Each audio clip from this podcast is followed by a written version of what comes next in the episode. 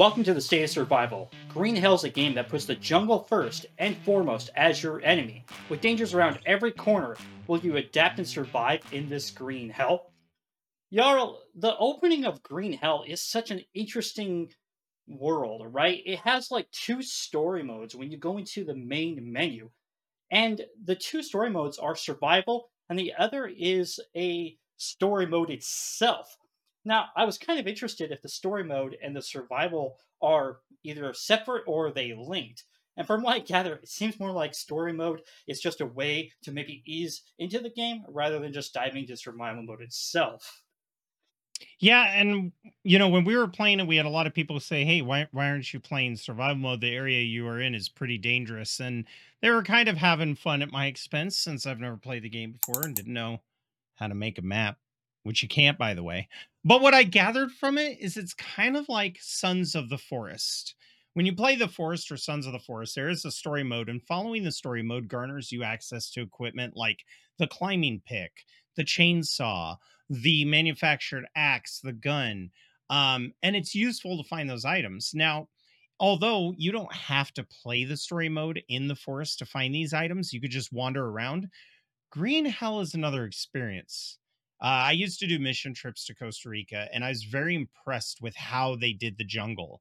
And when Dimension and I left the camp to go see if we could find some salvage supplies or maybe new plants, within a matter of minutes, we were completely lost. And we were lost for an hour and a half. And as it turns out, we were just on the other side of this ridge from where the camp was. But we had no way of knowing that because everywhere we looked, it was the same. It all looked the same. It's easy to get lost. And even if you've blazed the trail like five, six, maybe dozen times, it's still easy to somehow get a little bit off track and not realize that you went off course by like 20 meters, but yet still feel you're completely not in the same area. I definitely recommend. I think chat was right. I would recommend the survival mode just so that you learn where some of the locations of the essentials, like the maps and stuff, are. So you would play survival mode and not story mode to find the locations? I meant start story mode. I would I would recommend playing story mode, even with your buddies, just to get an idea of where some of these places are. Like he was talking to me about an airport, and I was like, "Airport? What are you talking about?" He goes, "Yeah, there's big drug dens and stuff," and I'm like, "Bro, I'm just trying not to be murdered by naked cannibals here, okay?"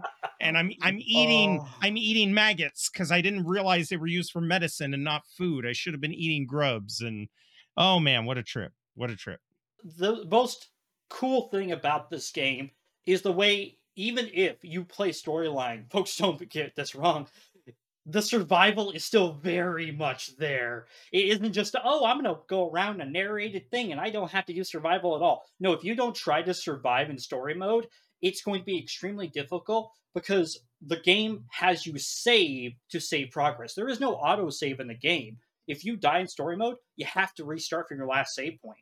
So right. survival is very important.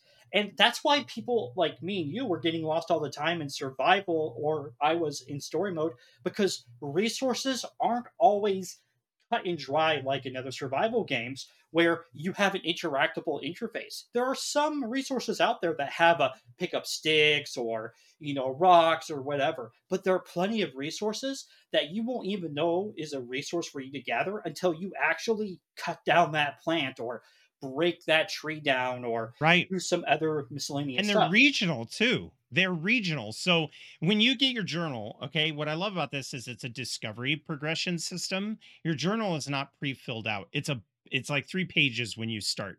It's not like sons of the forest where okay i can see all the structures i could build. You literally have to f around and find out. Well, when you're trying to survive and you're bleeding to death and you've got fever and, and you're just eating mystery plants, that can become deadly only to sit there and go, there's got to be an easier way to make bandages. There's got to be an easier way to t- treat sickness or infections. The truth is, there is, but they could be located around a particular pool or spring.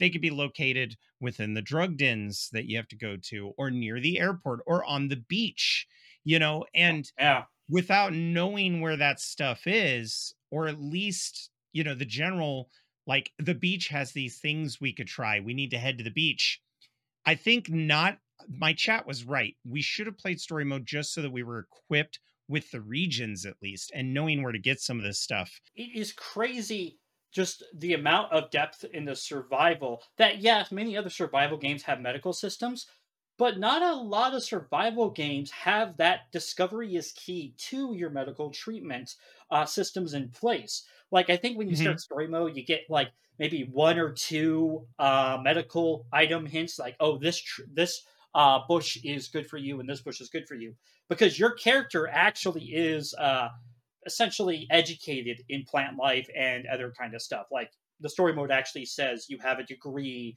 in knowing what plants do what, but the medical system allows you to inspect yourself. You literally have to like rotate your arms and pick off leeches and put ants to uh, clean suit um, like lacerations and so many things. And while again, an advanced medical system like this isn't necessarily unique, what makes it unique is the fact that you have to be aware of what's happening with your character.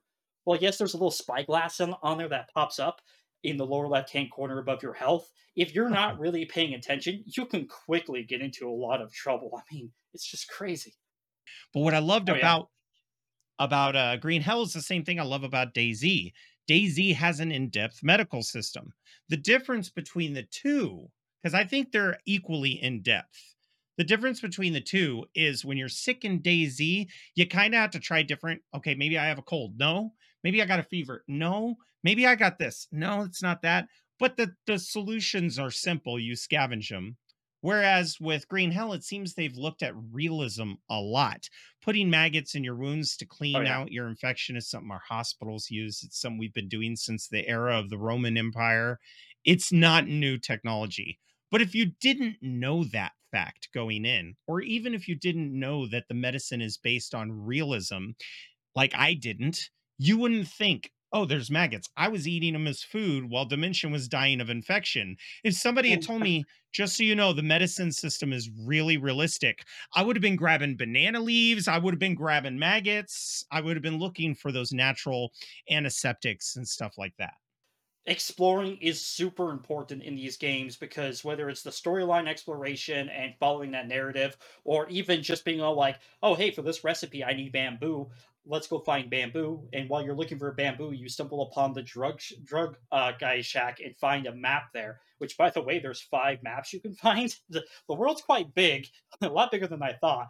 Uh, but it is cool because they even include a mental sanity system in this. And I've experienced what happens when you don't get, take care of your sanity firsthand, and it scared. It, it's it didn't necessarily scare me in real life, but it definitely made me jump because at first you realize, oh yeah, I'm losing my mind. So oh wait, there's a there's a tribal there guy there. So I run up and I stab him, and he goes into a red mist, and I'm all like, oh oh okay, well they're hallucinations, and I'm working on my fire trying to get it going as i'm too tired to like actually properly do the fire and then i hear another one and i'm all like oh it doesn't matter it runs up and it hurts me i turn around and i hit it with my axe and it disappears into a red mist I think it's an interesting way to approach it. I would not have approached it that way. It was my least favorite part of the game. I do agree that a sanity metric should be in the game, but I have watched plenty of shows where people have survived up to 90 days naked in the same environment with no tools whatsoever, not even clothes, and that's never that level of hallucinations is very exaggerated. I think if I were to do the sanity mechanic, I would have done it to where you would have less stamina, you'd have a harder time sleeping, and there would be a chance of failure on the stuff that you're crafting. That's how I would have represented the sanity mechanic.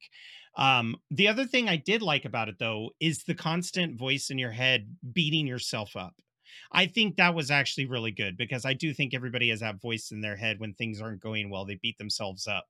green hell is a wonderful game that literally just had update 10 which was the firewalker uh, update i believe or uh, actually the update was an update that allowed you to do pretty much horde mode nights if you build a specific altar and if you survive all like i think they said 10 raids you get a very special one of a kind weapon but it's cool that this game's still receiving updates and that green hell has tried taken a different approach to survival while not necessarily 100% unique in all these features it's good that they have tried to reach out and make their own unique approach to a lot of these situations. It's a breathtaking game. It is beautiful. And if you have a good surround sound headset, you can just get lost in the ambience, the cacophony of life. But it's nice that they're spicing it up so that it's not nothing against DayZ. The beauty of DayZ is modding servers and going to servers that offer those different game modes. But in itself, vanilla DayZ doesn't really have as many of these events as I'd like to see. Definitely. And the question for our community with with Green Hell's clear cut direction, do you think Creepy Jar's next upcoming title, StarRupture, will nail its own feel inside the sci-fi genre?